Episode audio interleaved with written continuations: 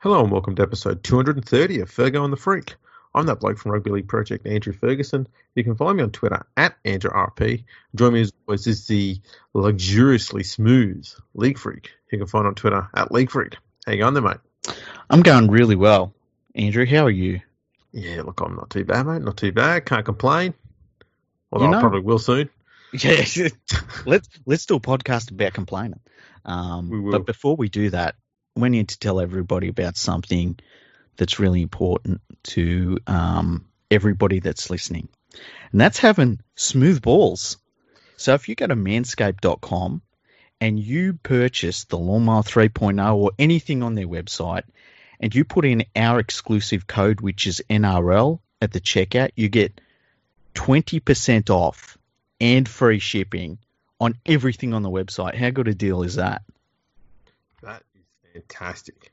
Seriously, how can you not be impressed with that deal?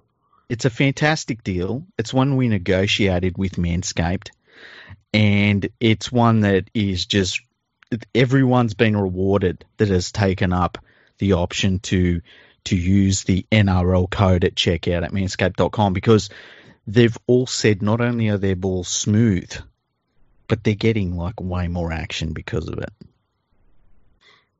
What more could you want, people? I mean, yeah, man, it's just an unbelievable service that we're providing people here. It is. And it, this is a service for the people that listen to our podcast. And so go there, manscaped.com, 20% off, free shipping. There's a 30 day money back guarantee on top of that. It's just fantastic. So I recommend everyone does that. Absolutely, likewise. Now, let's get to the uh, the news of the day, Yes. and I'll let you take control here because I've I've been out doing un-rugby league like things, and that's been working a commoner's job. So uh, I'll I'll need the professional to take over with this one. Okay. Oh, you mean me? Oh, yeah, yeah. All right. Well, the uh, today on Wide World of Sports, which I know it sounds like something you'd hear from the seventies, but Channel Okay. Nine thinks it's I'm- current. I'm worried already, but yes, go on. Uh, Paul Gallen has Oh. written something which is pretty impressive. I'll be honest with you. Hang on, what, Um, what did he do? he he he wrote something. I feel like it was probably in crayon, but he basically said that he Baby doesn't steps. believe the Panthers will win the premiership. He he just doesn't rate them, and he he doesn't think that they've been tested since round thirteen. He's not a he's not really big on their thirteen game winning streak, and he feels like any time they've taken on any of the top sides, those top sides have had players out, so it doesn't really count. And he wants to see he he believes that to win a premiership you kind of have to have been there before, which is understandable because he was at a Crown Cronulla side that had a long history of winning premierships when they won the premiership. Well, even just appearing in grand finals. Yeah, yeah, He played in how many grand finals with the Sharks? one. Oh, one. That's right, and they won that one. So yeah, um, good work, Paul. You just, just fucking shut up. Seriously. I, I understand where he's coming from though, because in only losing one game all year and being on track to be one of only 13 teams in the whole history of the competition to win 90% of their games, um, I just don't think it's impressive enough. I just don't see what the hype is about. You know, I need to see more out of the Panthers. I need to see them beat. I need to see them beat the Roosters with no injuries at all. I need to see them beat the Storm with no injuries at all. Um, I need to see them beat the Parramatta Eels. There's a lot of people out there knocking the pants at the moment for some reason, probably just jealousy. Mhm. Um, you will never please them, no, and the problem is every single team has lost games during this period that Penrith had this winning streak. Mhm. Every team's lost games in that period, except Penrith. Mhm. How come none of those teams are getting the same excuses? I, I really don't know. Like, do this is the thing that's stupid. I mean, you can only come up again. Penrith don't fucking select their opposition. They don't No. select when they play them. They don't. They don't select who plays for them. They don't go out and injure and suspend players the week before that they play them. you can only come up against what's what's in front of you, and they've been convincingly beating every team that's been put before them. For... Even the Storm, when they come up against the Storm, it was like, oh, okay, let's see how the Panthers go. And this is earlier in the year, and they they put it on the Storm, and it was like, wow, that was impressive. Yeah, I, I, I Penrith fans should probably just sit back and go, you know what? I'm happy if people want to write us off. It takes a lot of pressure off the team. Mm-hmm. But how can you knock that that record? One loss all year. Mm. Yeah, you you just can't. And you know, we when was, saw. When was the last game where where it was decided by less than six points? That's a good question. Their draw. The draw with Newcastle in round three is the only time they've had a game this year that was decided by less than six points. Wow. And they, like on top of that, they had that ridiculous run where they didn't let the opposition score in the first twenty minutes of like what was it, eight straight games or nine straight games? Yeah. I mean, um, I mean, no opposition team has scored three tries against them since round nine when Cronulla put 24 on them. And that yeah. was their second worst defensive effort. And, and, and Cronulla and Penrith scored 56 that day anyway. But yeah, since then, Cowboys scored 10, Titans 14, Manly 12, Canberra 12, Warriors 12, Cronulla 12, Tigers 6, Brisbane 12, Parramatta 2. Yeah. And like the game against Parramatta, they strangled Parramatta for two, like, you know, two halves of football. It was crazy. They destroyed their souls. They really did. And on top of that, it's like the longest winning streak in the club's history. It's the longest winning streak at home in the club's history. They're on track to do something historic, even if they don't win a game in the finals. It's uh, like, what are they supposed to do? They're coming and, up against you know, the next two games are against teams that have been trying. Mm-hmm. There's no lack of effort there, but they do lack quite a bit of class. Yeah, and I suspect Penrith will respect them and probably not run away with the games, but would win easily against the Cowboys and then the Bulldogs. It'd be second half runaways sort of thing. Mm-hmm. Um, yeah, just oh, man, that, that Cowboys middle last week, they got destroyed by Melbourne. Mm-hmm. Penrith's going to do the same thing. Um, the Bulldogs, the defense is probably a little bit more stubborn, but their yep. attack is so average. It really is. And can you imagine their attack against, you know, this Panthers defense, which is pretty ridiculous at the moment? Yeah. So I, yeah. they're going to finish the season with, you know, 18 wins, one draw, one loss, which is bloody impressive. Yeah. That's how and, I see it anyway. And you know, the other thing is too, like this weekend, they they smashed the Eels. And like when I say smash the Eels, they it's not like they scored forty points against them, but by the end of the game, the Eels just had nothing at all, and yeah. that's a top four side, right? And then we saw the Roosters play against the Knights, and the Roosters really should have put fifty on the Knights, and they didn't. They allowed the Knights to score a lot of points. They weren't far off. I I know. But... Okay, this is the thing. Okay, and I think it's something that I don't think people are noticing too much at the moment I think the Roosters are coasting, and I think against the Knights they decided to go from second to third gear. Mm-hmm. I still think they've got more more in their tank. They let in a lot of points, though. They do, they do, and that's mostly because once they get out to that big lead, they do have a, a habit of switching off for 10, 15 minutes. Mm-hmm. And when a team puts one or two tries on pretty quickly, they go, "Oh shit!" You know, fucking wake up again, and then they put another few tries on, and they just and that's just a, a lapse of concentration and probably a little bit too much cockiness. But yeah. uh, I still think their their attack is pretty bloody. I, I, rate their attack probably better than any other teams in the comp purely because there's there's so many different ways they can go with their attack. There's so many different ways they can score points. There's so many different players they can score points off. That makes them such a handful. And I would not be surprised at all if the grand final this year is Penrith versus the Roosters. See, I, I feel as though the the other team to beat, I think the team for the Panthers to beat's the Storm. And I like for me personally, I think the Storm's attack. I was watching the Storm against the Cowboys, and the Cowboys is it's not a great team for the you know to line up against because their their defense can be terrible at times. But and the Cowboys scored a lot of points against the Storm too, which I didn't think was great for the Storm. But the Storm's attack is just so structured and so beautiful to watch. It is, and, The problem they had though in that game against the Cowboys is um, when things don't quite stick, they blow a lot of chances. Mm-hmm. And they would have blown probably four or five chances just down that left edge. I mean, they could have put 50 on against the Cowboys there. They were looking so ominous to put up a big score and didn't even get to 40. Yeah, and that, like, to me, that was. To me, that's the that, worry.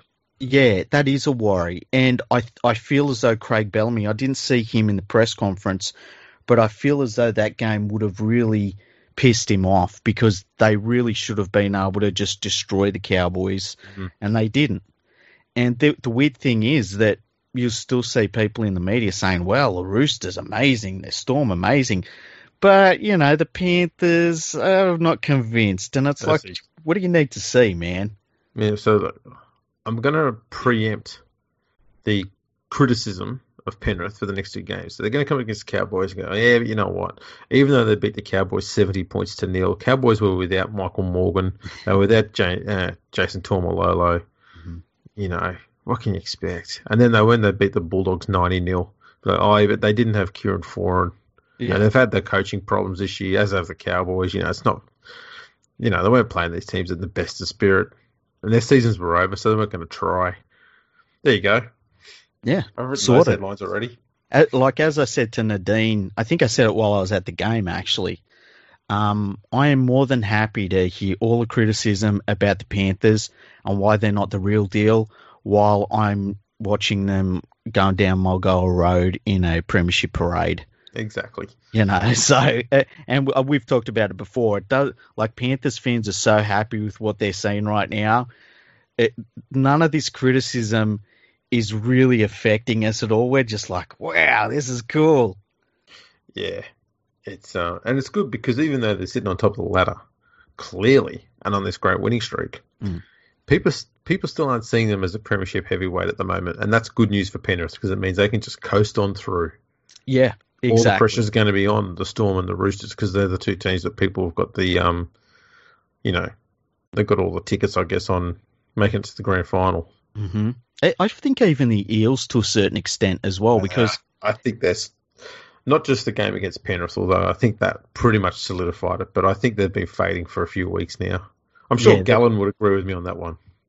Well, you know, who knows? Have the when was the last time? Well, Parramatta. I mean, they haven't been in a grand final for a while. Yeah, yeah. It's just weird. It's weird.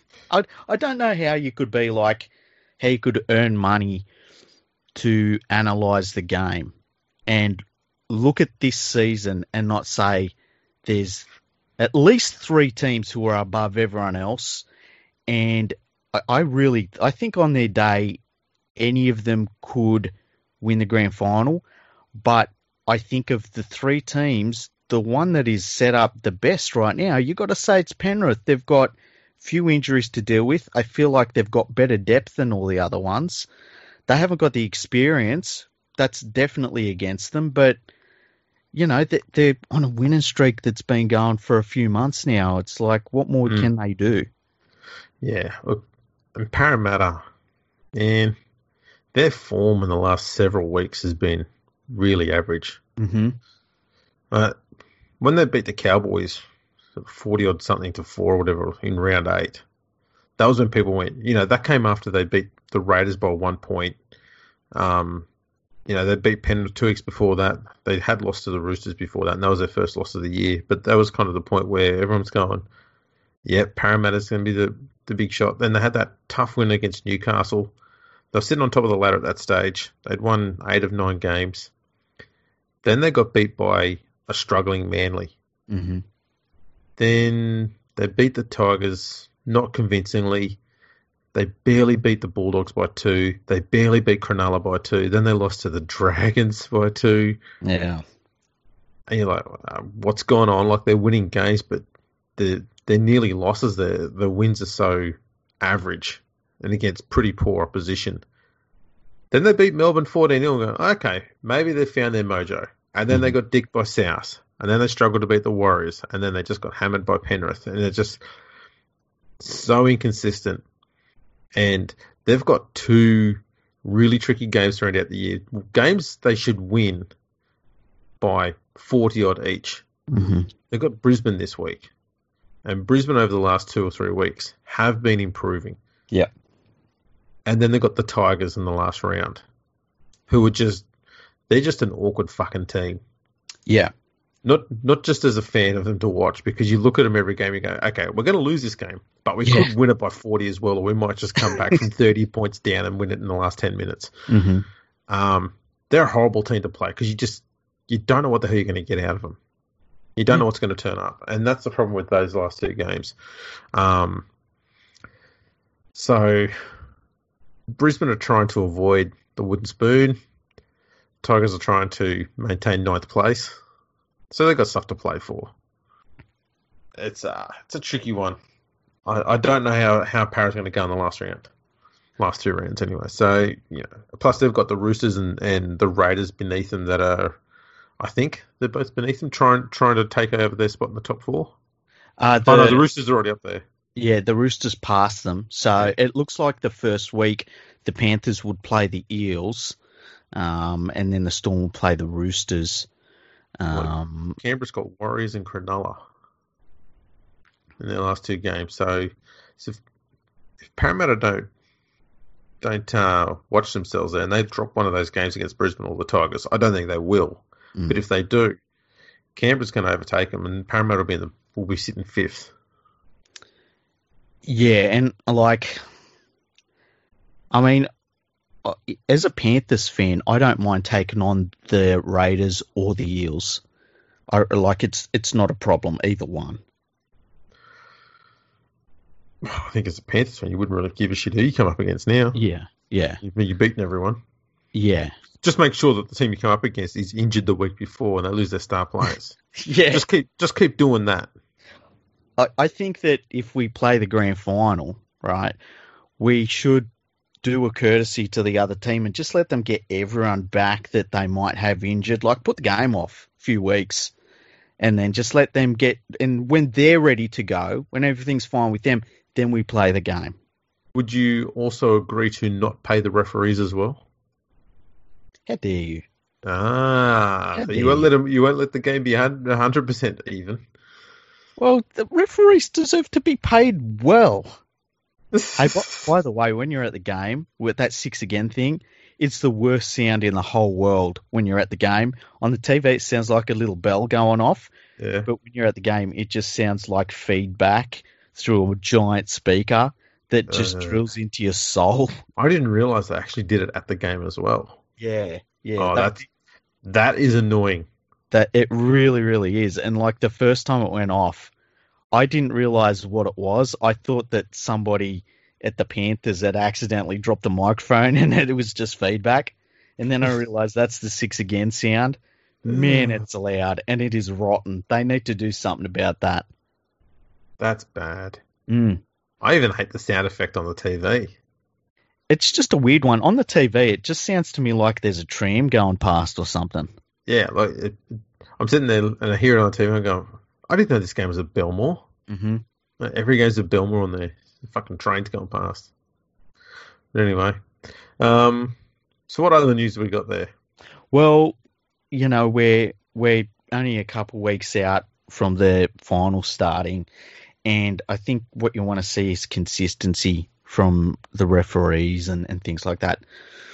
So Graham Annesley is going to fuck with the bunker because there was apparently a try. I didn't see it that should have been allowed uh, by Lindsay Collins, and Graham Annesley said that would be a try every day of the week, and so he's going to play with the protocols at the in the bunker because he just can't help himself. And my thing is, like, if the referees are this much of a problem, I think Graham Annesley should sack the person that oversees the referees, which is Graham Annesley. That or Graham Annesley referees every game and he fun- he operates the bunker in every game as well at the same time. That would be great. He could just run around with an iPad. Well, he's never made a wrong decision this year. Like when he does his PowerPoint presentation, he gets all of the decisions right. Even like I know it's three or four days after most of the games, but he's not got one wrong since. Just ask him. Yeah, oh, he's phenomenal. And look, he can also be the timekeeper. Mm-hmm. He's got the Rolex. Just check that shit out. Fuck yeah. Got a Rolex. Did you know he's got a Rolex? He's- you know check what? out his watches, man. He, he, it's funny because he pulls his sleeve all the way up so you can see that Rolex. Oh yeah. Check Didn't out. you? Didn't you used to be part of like the uh, the New South Wales government or something? He used to be a politician for like about five minutes. Did he now? I feel like he did. I feel like he was a politician for a few minutes, and then I yeah, he like, was too. He Yeah, and- represented Miranda in the uh, in the Liberal Party. He's a right winger. Hmm. you know what that means, don't you? He's not a left winger. Well, that's right. yeah. you can't pass to the right. yeah. Um. Yeah, I, I just hate every time he opens his mouth. I just hate it. Yeah. Well, it's from the Shire. Yeah, well, that's always a problem. Um, there's some some more stuff that I know you're going to love. This this is something that really is. I I don't think you'll see a downside to this. Okay. Um, Joel Caine put out a tweet earlier today, Yeah. and he, this is his thoughts about how he said primary business NRL is entertainment. Now I know that's not a structured sentence, but you know it's only Twitter. And then he says thoughts, and this is his idea: the top six all have a week off post the regular season. Why? Then because he, uh, it, it primary business NRL is entertainment. Okay. So the best way to have entertainment is to not have anything on. go on, go on. primary business entertainment. Okay, so the top six teams don't play. I like this idea. And then seven plays ten. And then eight plays nine. You see what he's doing here? Mm-hmm. He's just trying to find a way to get the West Tigers in the finals. I know, right? So he goes, he says seventh play tenth, and then he goes, the winner through to play the sixth team. And then he says eighth versus ninth, and the winner plays the fifth team. Right? Uh, oh, And then he says, for example, the Bunnies and Knights in a battle for the week off and a home final. Every team down to the Dragons in 13th place is still alive. no. But- you know what this? You know what this sounds like? Sounds like something that the uh, the head honchos hanging around the vending machine in England would have come up with. I reckon, eh? That where they'd be standing around it, drinking probably vodka out of it, and saying, "Primary business Super League is entertainment." Where's the Yorkie bar? Yeah, right now, we've got to be more entertaining. How do we be entertaining? Oh, that's right. We take all of the entertaining teams out of the competition for a few weeks, hmm yeah, and We then we take- watch all the unentertaining teams that have got no consistency then play for a spot to play against the good sides who have all had time to rest yeah, to get better. And this is this is a problem that they have with the Super Eights. I've said it before, and I'll say it again: is that they didn't take away the competition points. no, So the teams that came top, and they may have come top and you know finished competition like four, six competition points clear of everybody else. They kept that lead, which meant the next seven or six games that they played completely bloody redundant because the top team then had to lose pretty much nearly all of their games in order for another team to jump them on the ladder. But even then, they're not going to fall out of the top four, so they're still in the finals race anyway. So what's the fucking point? I, I And- don't understand what like if you look at this year and and we've said there's probably it's down to three teams and if somebody wins out from out of there they've had some ridiculously good run right Mhm. but and and I feel as though the Knights and the the uh, Sharks are they're they're not even top eight quality even though they're in the top eight it's like they're they're no chance at all So it's really a six team competition if you're stretching it. Well, look, let, us go with Joel Caine's idea, okay? Okay. Using the current top 10. Okay. So what's he saying would would happen in the first game? 10th would play who? Let me let me go back to it. Okay. Uh, I, I got to go back to it. Hang on, hang on. Yeah. I got rid of it because Because I'm I sure really wanted to. I'm sure we could destroy this very quickly. so the seventh place team. Yeah. So that's the- Newcastle, yeah. They'd play the tenth place team. Manly, they'd beat Manly easy. Yeah, very easy. Then the eighth place team would Cronulla. play the ninth place team. Tigers, Cronulla would win that. Yep. And then so they, we've just we've just achieved nothing out of that process. nothing at all, yeah. And then, then- I guess they would go on to play a normal top eight final series. Right. So all we're doing is making teams seven and eight play an extra game and ruin any chance they may have of going on a bit of a run because they've got to play more games than anybody else in the top eight. Yeah. So they're not being rewarded for finishing in the top eight; they're being penalised. How about this? The sixth place team Mm. gets the exact same advantage as the first place team because Yeah. they get a week off. Yeah, that's genius. Yeah, that's brilliant. Hey. I don't know why there's this. You know, I think there was a story along these lines. Was it last year? We might have discussed it where they were talking about. It might have been the start of this year. Mm. Were talking about having a top ten sort of thing, and it was a similar sort of structure to this. It was all about trying mm. to have as many teams still vying for a position in the finals as possible at the end of the year. Which the ultimate goal of that is more eyes on the game, bigger crowds, more eyes, you know, all that sort of stuff. It keeps more teams in play. And mm-hmm. I understand that. But there's got to be a point where you go, you know what? We, we've also got to have some sort of integrity in the competition. hmm And if we're going to be completely honest, a top eight is too much. Yeah, you could probably make it. You could make Top it a top six. six very easy. Yeah, top six would be fine. Mm. But there's not enough games there. But with the top six, you could have three plays six, four plays five, one or two get the week off. But can you imagine how much more entertaining the NRL would be if this week you still knew that the Dragons could make the finals? I just think that would be just immense.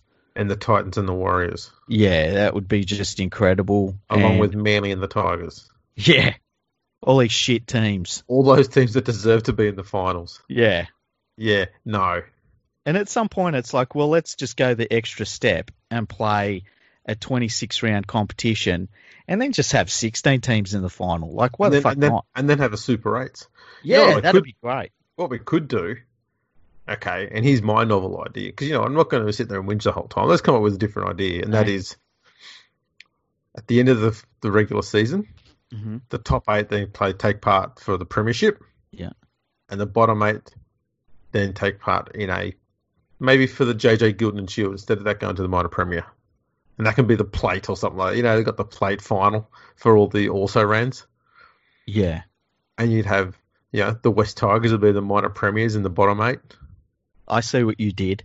Ah, you see? We can just get- took you just took Pan- the Panthers, JJ Giltinan Shield and gave Yeah. it to the fucking Tigers. Well, let's be honest. Penrith haven't done anything to deserve it this year because all they've done is had a soft run. They've played against a whole heap of shit teams. yeah, that's true. I mean, Yeah. even as Buzz Rothfield said the other day, it's not like they've been travelling all over the world either. That's right. But the Tigers, who have travelled the second least amount of distance, they deserve it. yeah. Yeah, Yeah. and they're ninth. No, I could, I could look, look, I'd share it with you. I'd be willing to give you one trophy and we have the other one. Fair enough. Let's. How, how about when you go through and you play against, let's be honest, it'll be St Helens in the World Club Challenge, and you beat them because that's what St Helens do. They lose in that World Club Challenge. Yeah, they love runners up trophies. You can just give us that Dinky Die trophy because let's be honest, that's a that's a lesser quality trophy than the the NRL Premiership one. If you had to describe what the World Club Challenge trophy looked like right now, could you? No, No, neither could I. no I feel idea. like it might be a cup. A cup. Yeah. I'm guessing it might look like something that you'd see in an F1 race. yeah, like a swirly sort of thing. Yeah, yeah, yeah. The- Yeah. They've got some of the worst trophies you'll ever see. They've got one that's just a just an ape Oh, I haven't seen that one. Yeah, it's crazy. I think there's another one which is just a tire. I like the uh, A League trophy because it looks like a silver toilet seat. Maybe we could have, have one that comes from some other different part of the uh, the bathroom. Maybe they could have one that looks like a shower head,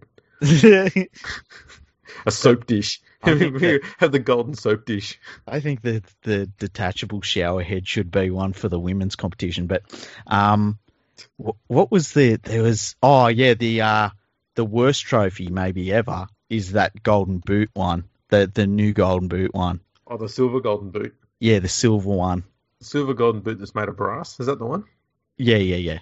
Yeah, genius. That, and it looks like it looks like no fucking football boot any football player would wear. No. It looks like a an op shop boot. Like you go into an op shop and somebody, you know, put in a pair of forty year old footy boots and they didn't chuck them ones out. Yeah. Oh man. Sorry, I've just been a little bit distracted because I just got an email, and it's a Alright. very, very interesting one on history of rugby Oh, league.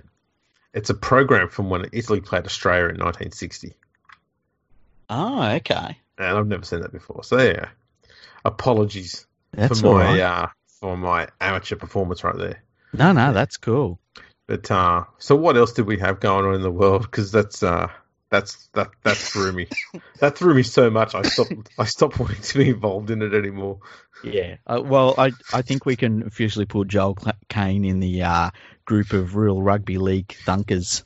Yeah, although I do rate him ahead of uh, Matthew John still. Yeah, but I tell you what, he's pushing him.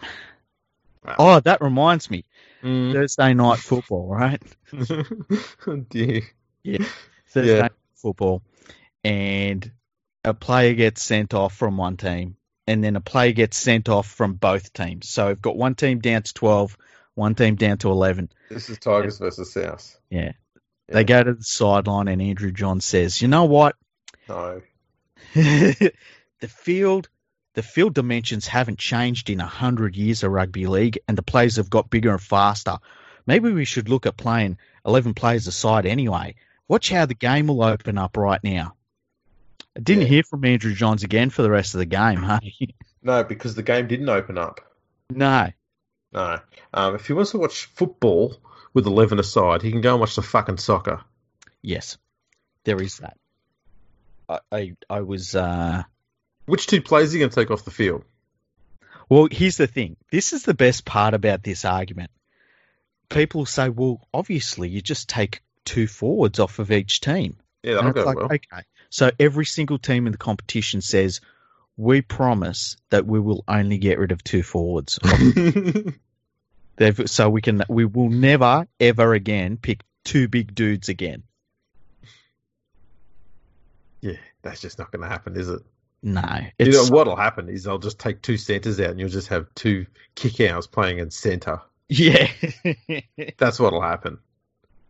But it does open up some possibilities. I mean, what if we changed the dimensions of the field? What if we played on an oval? So as you got close to the try line, right, the try line's shorter, but when you got in the middle of the field, it was really wide open, lots of space. Maybe as you play on this oval, hmm as your team advances downfield and the, the oval gets, you know, the ground gets narrower, Yes. more players have to come off the field. Well, there, what was the one where um, You can be 13 aside at halfway, but when you go the next 10 metres down, you've got to go to 12 aside, and then it's got to be 11 aside, then 10 aside, then 9 aside. And as you're coming retreating back up, you get to add players to your team. and it just get yeah, and it, and then it just get eliminates down to one player. So Yeah, let's get rid of the oval. Let's make it a diamond. Yeah, exactly. We're refining this right now. This is We great. are. We're taking this idea to a whole new fucking plane. But in the one-on-one contest at the end of the diamond, you can't name a forward. No, you can't name a forward. No. Um, you have to name your slowest back. And they can only be they they have to be a certain height, but it's got to be a short height because we don't want to eliminate the little men from the game, Andrew. No, that's right. We- So we need we need a short, slow winger Mhm. or cent. Oh yeah, just a short, slow back. Yeah. And every player will be tested for their speed over 100 meters, and if you run it in, say, let's say, around about 15 centimeter, 15 seconds over 100 meters, okay, Mhm. and you're a back, then you're in. So, But if you're quicker than 15 seconds over 100 cent- over 100 meters, then you're too quick. So we Yeah. need the slowest of the slowest outside backs possible. Yeah. So basically, what we're saying is that every single team needs to start recruiting like the West Tigers recruit outside backs. Absolutely. Um, Blake Green is going to become an absolute gun. oh, where's Matt Utai? Surely Yeah. he can still run. He'll come back. Yeah. Pat Richards will be back. Oh man, can you imagine? He had the longest, slowest stride of any winger I've ever seen. It was J- glorious. John Wilson. Ooh, Johnny Whitelegs. Yeah, he'd be great. Yeah, Daniel Fitzhenry. Yep. He spent most of his time running around in circles. He was like a dog chasing his tail. Fucking Joel Caine could come back, hey? Oh, yeah. What? You know, who the absolute gun would be, though? Who? Luke Covell. Oh, well, he'd be like the, the best player in the game He would. because he'd be scoring the tries and, And he'd kicking be the kicking goals. the goals. Yeah. Yeah. And he could do 100 metres in about 19 minutes. Mm. If he starts now, he might be finished before we finish this episode. Oh, shit. Yeah, so Andrew Johns, I, I'd like, man, that's some special shit right there. yeah. Um, there was also some news today that the State of Origin games will be played at um, Adelaide Oval or whatever Uh-huh. they call, they call the new one, and then we're going to have a game at Suncorp and a game at uh, ANZ Stadium. yeah, that sounds fair enough. Yeah, Do they know which, like, is the game at Adelaide game one, two, or three? um, I didn't. I didn't see. I looked on the NRL website and it wasn't there. I saw some tweets about it during the game. I've during got a feeling game. that they still haven't decided on which games go where yet. What do you what? See, I think that what they should have done is looked at playing a game in Perth, a game in Adelaide, and I don't know what you do with the third one. Just don't play it because New South Wales will have won by then. Hmm, where could you put the third one? Probably the third one in. Ah, bugger, put in Sydney. Because, you know, New South Wales are going to need to do another parade. Yeah, May as well save the travel and they can just go on the parade as soon as they finish the game. I think Yeah. that works. I, I reckon so too. It's weird that we're seeing some Origin talk now. I mean, it's been going on for a while, but uh, oh, here we go. State of Origin dates revealed. Let's have a look here. Okay. So the other thing we could do is just put all three Origin games on in Queensland Yeah, when they've got the AFL Grand Final on and just completely decimate their crowds. can you imagine? That'd be glorious. That would be hilarious. Okay, Adelaide Oval will reportedly host the first match of the 2020 State of Origin series. I like that. Yeah, so do I. I I'm glad that they get it. It's a 53,000 capacity. Um, it'll be interesting to see how many people they allow in there. Hmm. Well, they've been COVID free for a while now, so they might open it up. You never know because because South Australians haven't had much sport um, this year. hmm They might turn out in droves for that one. It might actually turn out to be a pretty smart ploy by the uh, the NRL, given that there's been next to no AFL there, so they're going to be starved of sport. They might just turn around and go, "Fuck it, we'll just watch this because it's it's sport." Now, a little bit of devastating news I've just found out. This was reported by James Hooper. Oh So- well, we're gonna have to fucking scratch all of that then. I dare say Yeah. the first game's going to be in Tunisia. Yep, yep. Second game will be in Azerbaijan. Third the one third might be in Russia somewhere. Townsville. Cairns. Cairns. Oh, I man, Cairns. I miss Cairns. Cairns. Um, so yeah, that's that's a shame. I thought that that was something for a while, but it's not. Uh, rookie error. it really was. I apologise to our listeners. I, I fucked up. There we go. So this is what happens when I'm not so steering the ship. Yeah, yeah. I'm just, I'm really just winging it here. Yeah, there's no checks and balances being done. No, no. Um, so As if I I'm- was doing any in the first place. So Josh McGuire, did you see when Josh McGuire got sent to the bin? Yeah, he was blowing up and having a whinge at the referee about something. Well- the ref just said, fuck off. And that was it. Yeah. And I went, "Mm, fair enough. So apparently on the microphone, he was heard to say, uh, the, it says the referee's mic later revealed, later it revealed it, Mm, that uh, they talk broadcast. they talked to the referee's microphone and it let them know. The referee's mic later revealed that the Queensland Maroon star vile words were "fuck me, cunt." That sounds like an invitation. It does. So, so that's what he said. Yeah, yeah, that's what got him sent off, or sent to the bin for ten anyway. Wow.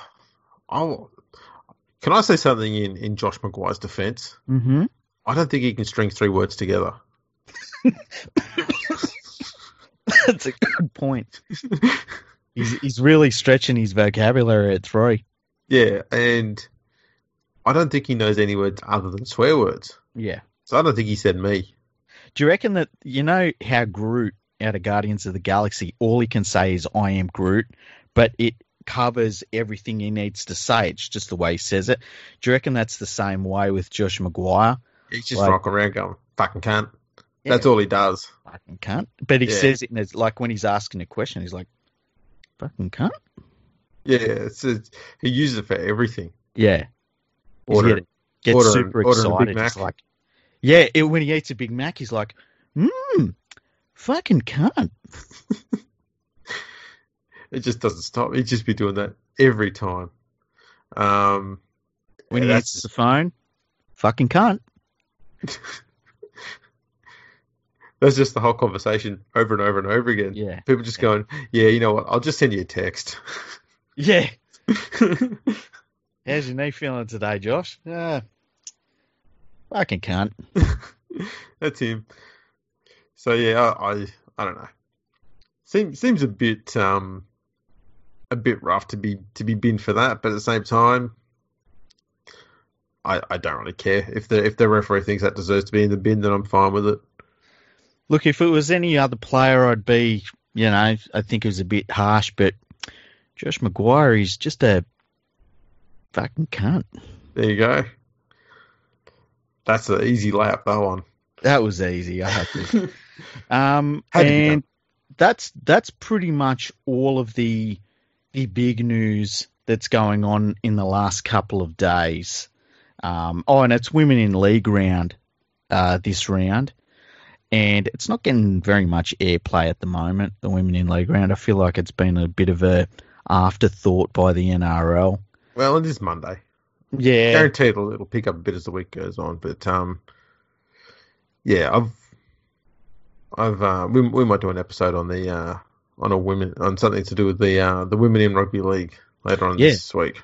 That would be very cool. Um, Mm. And we'll get women on, of course, this week. I dare say that there's no rugby league podcast that has as many women on them uh, as our podcast does. We really we love talking to women within the game um, and giving them a voice. And I think that we do a really good job of it. And it's not like you and me sit here and say, "Oh, we've got to get some women on." We just get people that we want to talk to and are interested to talk to on here and it just so happens that a lot of them are women. So, um, so yeah, that's pretty cool that our podcast is leading the way. I, I dare say. And let's be honest, I mean they probably just want to talk to us because they've heard about the uh the lawnmower 3.0. Well, why not? You know, It has this impact. it really does. That's why everyone should get one. Exactly. The results are there. Yeah. We won't show you because you know we don't want to embarrass you or anything like that. But you know the results are there. Hey, that by the way, the Ken Stephens medal nominees are out. Oh, let's go through that. I, I don't mind. This is a bit of something positive to end, this, to end the night on. Okay. Uh, so, and I don't know what these people have done to be put up for the medals, but I've got the list here. So here we go. Adam Elliott. Okay. Uh, Well, Col- he's got a he's got a fair bit to do after his uh, shenanigans a few years ago.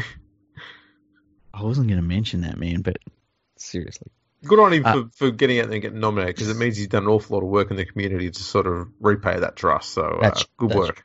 that's true. Cole Feldt, probably to uh, for services to opposition wingers. Yeah. to Maika Sivo's try scoring record. Um, Reed Mahoney, he got one. He got nominated. Uh, Connor Watson, uh, Martin Taupau, James Tamou, Cody Walker, Angus Crichton, Jarrod Croker, Ronaldo Mulitalo, uh, Chris Lawrence, Dale Copley, Roger Tuivasa-Sheck, and Dale Finucane. So it's not a bad group. I know a fair few of those people have been doing a fair bit of stuff in the community for a while. Did you say Tamou's name? Yeah, yeah, Tamou's yeah. there. Yep. He's he's been a big advocate for doing this sort of community work for, for quite a while. So I wouldn't be surprised if he comes up mm-hmm. uh, top of the list there. Um, yeah, good list. Yeah, it's a pretty good list. It's cool that they do this. Um, yeah, and... I thought thought Joel Thompson might have been there. He's been doing some um, really important stuff too in the community and, and some pretty tough stuff to talk about as well. And he's been doing it for quite a while. So it's not something he did just one year to try and win the award. He's been doing it for quite a while. Um, yeah. But uh, yeah, he's love his work. I tell you who else has been as well is uh, Gavin Badger. He's been doing. He's been yeah. talking about a lot of things that he's been through in the past. Some and, some really sensitive and very heavy stuff. You know, yeah, I mean, child abuse and stuff like that. Yeah, and um, so uh, mm. like I think he should be up for it as well. I don't know if if uh, referees can be up for it, but it, I think that he would deserve to be up for it as well. Absolutely, yeah, yeah. That that can't be easy to talk about anytime, let alone on you know on the same sort of platform that he has with a lot of other NRL players. And mm-hmm. um, no, that that's I agree with you wholeheartedly on that one. Yeah, I, I, and I don't know if the if I guess you've got to be nominated by somebody for it because yeah, I'm surprised Joel Thompson's not there too because he, as you say, he like does a lot of work and he he's done it for years, like yeah. many many years.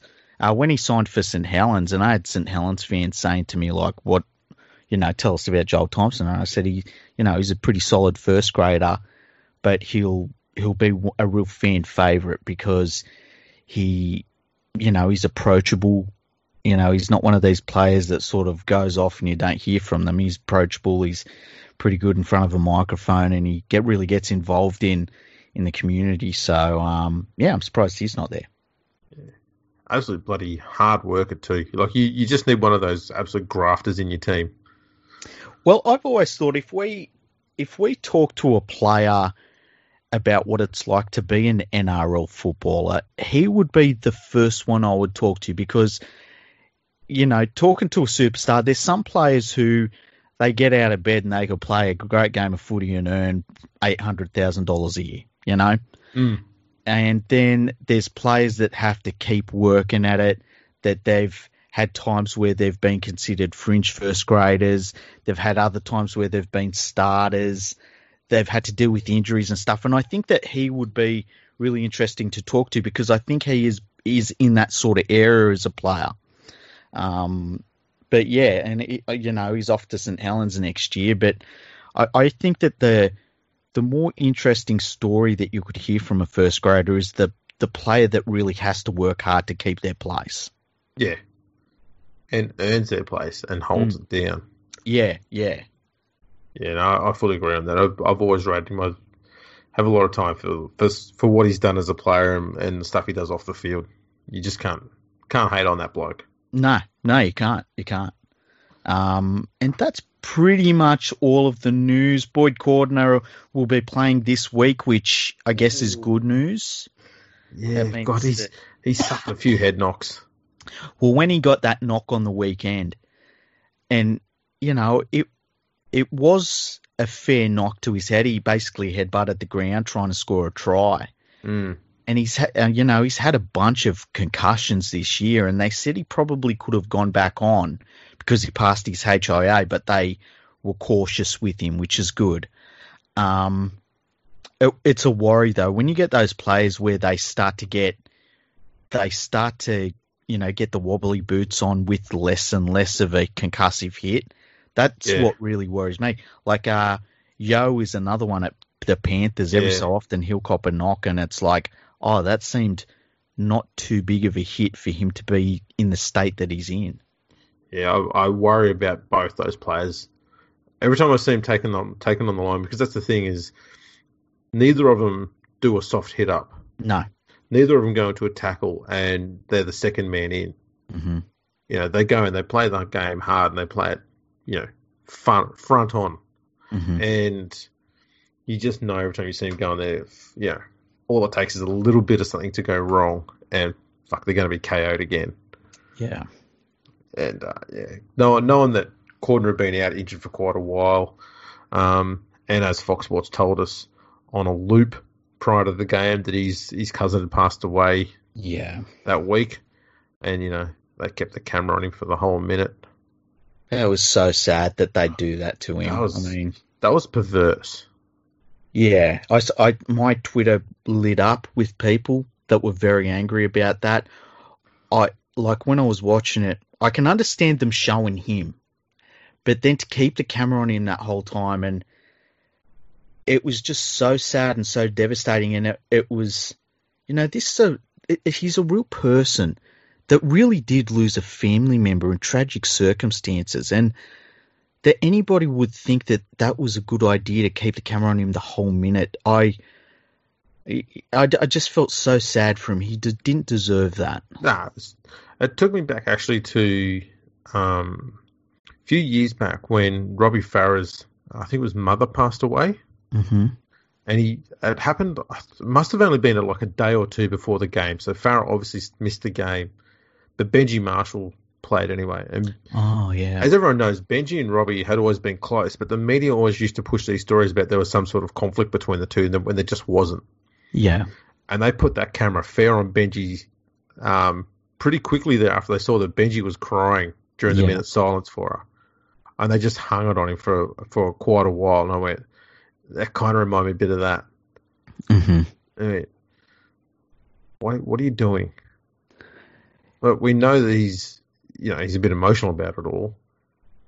I, I don't get why we need to have this intense zoomed in on him and hoping that there might be some sort of tears.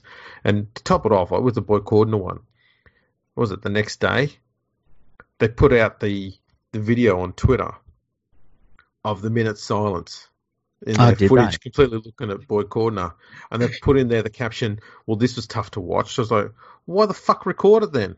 Yeah If it's tough to watch, why fucking highlight it during the game and then fucking repeat it on Twitter?"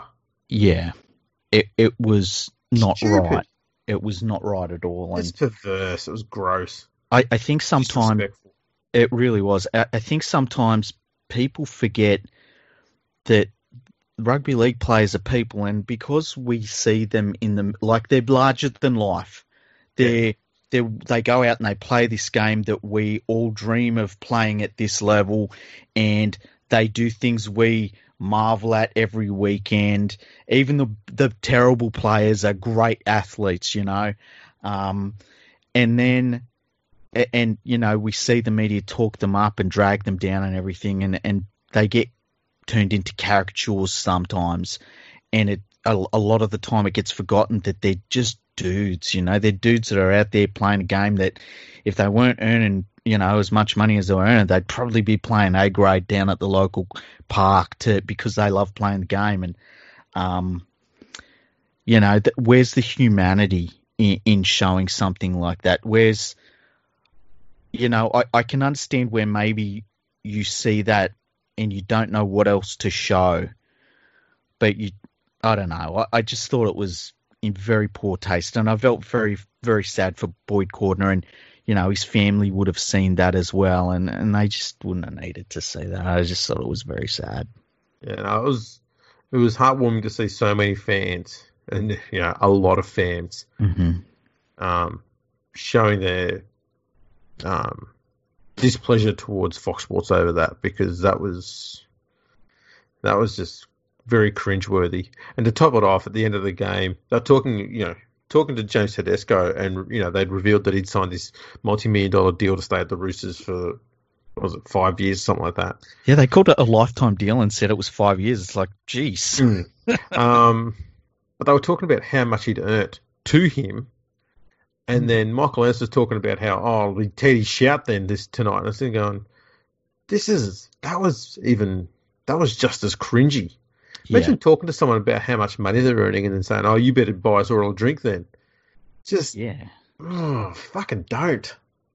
Yeah, it's it's weird. It's um, uh, did we talk about the the other week when the Panthers after they'd won the game and then Channel Nine started showing trying to show the players Josh Mansour who had his t-shirt off. He'd posted the picture on Instagram and they were showing it to Nathan Cleary and another player. I can't remember who the other player was, but and it was like, what are you doing? Like you've you've got the stars of the game here to talk to, and you're trying to do this goofy stuff with them, and it's like, you know, this is why the players don't like talking to the media. Yeah. There's no respect. No. Not even at the most common, basic, obvious level. There's just Yeah. none there. They're just pawns to be, you know, used to advertise whatever it is that Fox Sports wants to be advertised or Channel Nine. Yeah. It's a bit sick. yeah, it's I, I find it strange. I you know, I, I just find it strange and you know, if if you got a chance to interview the stars of any game, whatever game you're watching, might be bloody the Broncos versus Titans, I just think you'd use the time wisely. To talk to them about what they do for a living, Mm. um, and not about how much money they've now got and whether they're going to be buying the beers or not. Yeah. I mean, come on. It's James Tedesco is regarded as the best player in the world at the moment by quite a lot of people. Mm. And you want to talk about how much money he's got? Mm. Just that's just sick. It's weird how some people focus on the money too that players earn. Like, Yeah, well, you get those people always saying, "Oh, we should have all players' salaries public." mm, No, I know that other sports do it. Doesn't mean it's right. yeah, I agree. At what point does does a player get, you know, get some of their own privacy? Yeah, like Why do we need to know how much money they earn?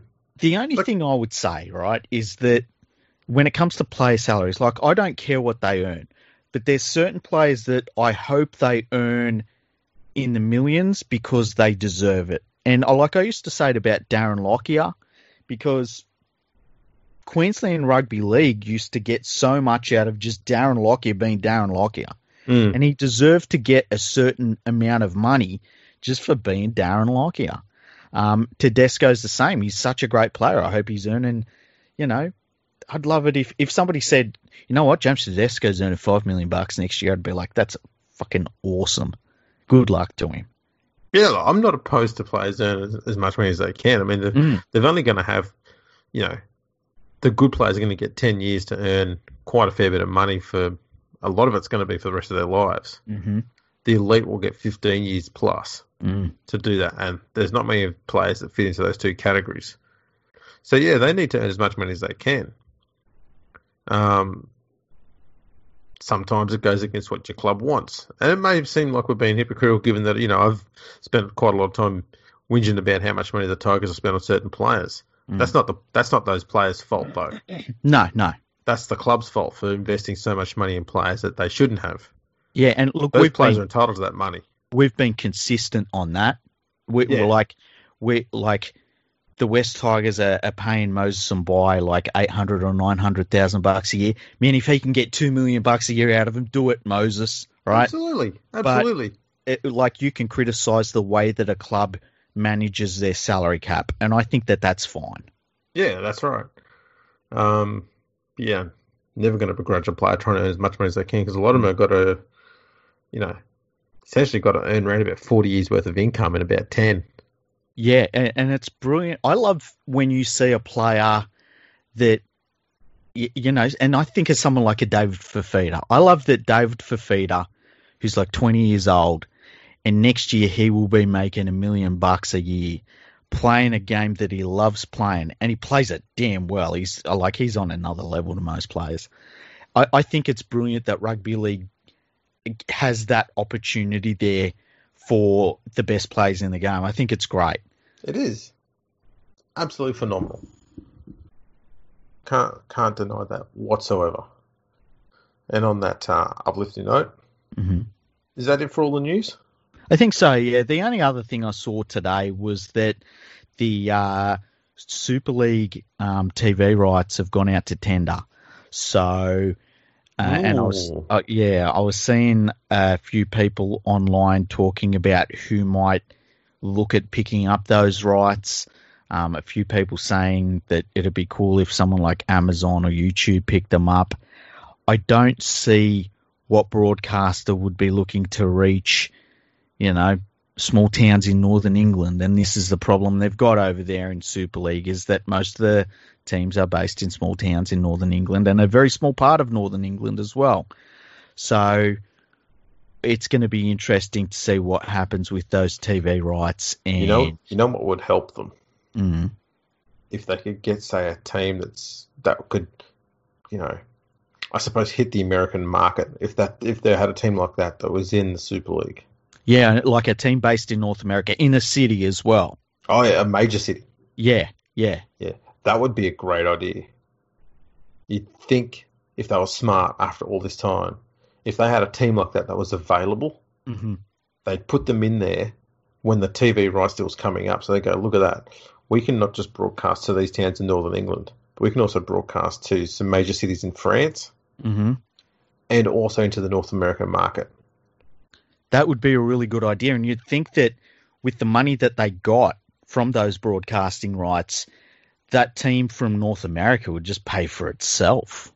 Yeah, pretty much. Uh, Um, you know, that's time for another, you know, another meeting around the uh, the vending machines, I guess. definitely. Sounds like we need a team from Featherstone.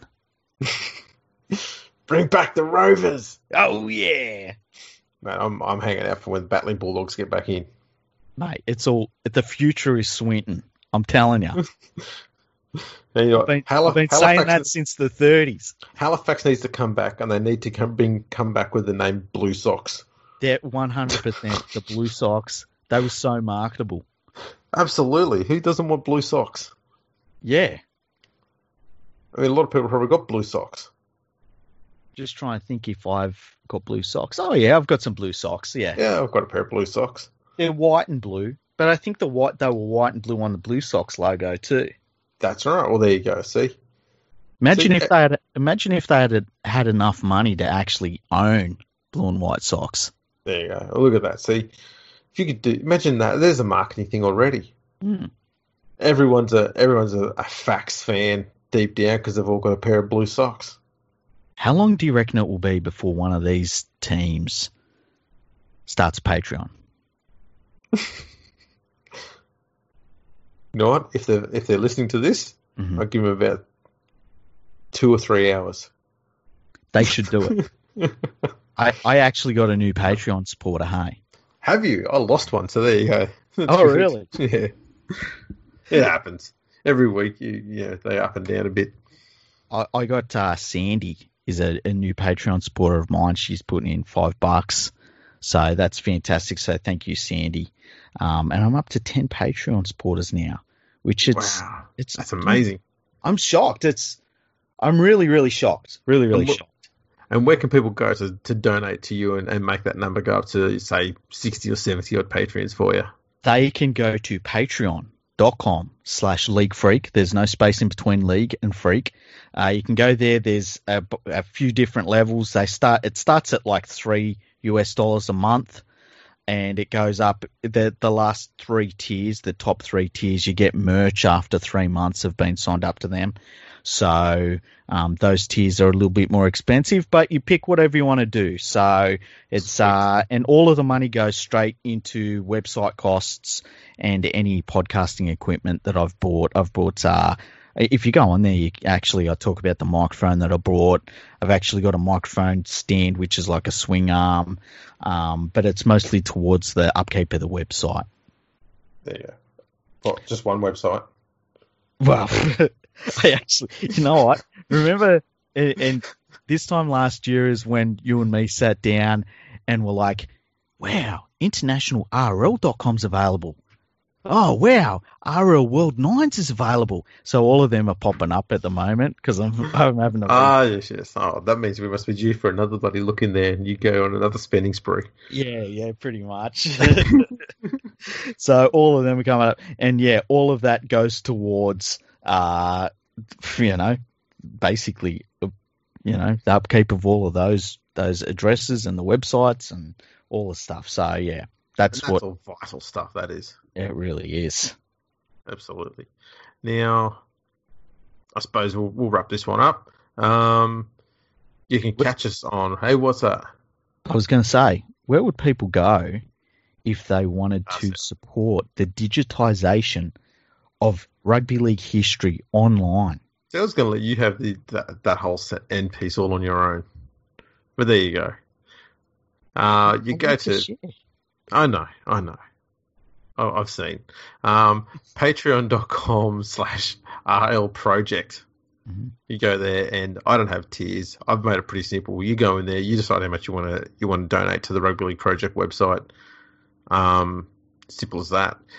Got some. Uh, got an awful lot of work coming up soon. Mhm.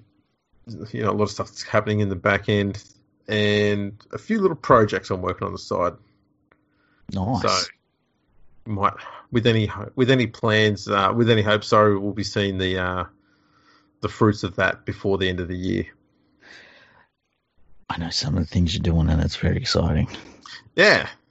So, um, another thing I'll also mention too, um, it was it was um, what was it earlier this year when the Big League magazine folded, hmm and I approached uh, Tim over at the League Unlimited website. hmm just said I gave him my idea of you know a, a truly global pro, rugby league program, not just one that was focused on the NRL, but one that focused on the Super League and the NRL, and you know talked about a few other international games and stuff like that. And I pretty much left him with it, and what he's turned out with has been pretty impressive in, in a short time span, hmm um, and on next to no budget. Yeah. Um, and now it's the it's quickly becoming a very um, a very sought after commodity at the moment, especially in, in Australia with a lot of rugby league commentators. They they love the physical program, and they're starting to print them now through Steve Mascord. Yeah. old rugby league journo. Probably won't like me calling him old, but there you go. You're old, Mascord. Um, older you than old me bastard. yeah, older than me, so there you go. That's enough. Um, but yeah, it seems to be going pretty well. So um, yeah, if you if you don't know what I'm talking about, go to leagueunlimited.com um, and check it out over there. You can download it for free. So you know, no skin off your nose. Check it out. Um, and all the stats in there come from Rugby League Project. So when you're donating to me on Patreon, it's helping keep that program going along as well. hmm Yeah, It's got a kick on effect. Yeah. So there you go. There's another reason to get involved. Yeah, true. And it's like the the cool thing is like trying to get as many people involved as possible. And I think that that's the way to go with everything online. I think that you know you you try and you, you don't grow a market by not growing and sharing and trying to get stuff out there. And I think that's important to do. Absolutely. Fully agree. Mm. Something about boats and tides and stuff. There's an old quote about that. I don't know. What it is. Is there? Yeah, something about, you know, all boats rise on some tide or some shit. I don't Do you remember? Do you That was- remember when Bill O'Reilly was on his show and he was like, "No one can explain why there's tides. The tide goes in, tide goes out. No one knows why." Like, Good yeah, we old worked Bill. that out, Bill. He's a genius. Yeah. Um, on that note, uh, you can follow us on Twitter and Instagram at Fergo Freak Pod. Uh, we're on YouTube, LinkedIn, Facebook. We've got our own website, FergoandTheFreak.com. You can go over there and you can send us a uh, send us an email via the website there, can't they, Freaky? Yeah, they can. Uh, we'll do another reading of all of the emails coming up this week sometime. So get get to fergoandthefreak.com, go to the contact section, and send us something. Absolutely. Send us comments and we'll put them up on the uh, put them up on the website. hmm We'll read them out on here. We'll make you famous. Make sure it's a five star one, and you know say some nice words about us because we love that. We really do. And um, yeah, I guess on that note, catch us all later.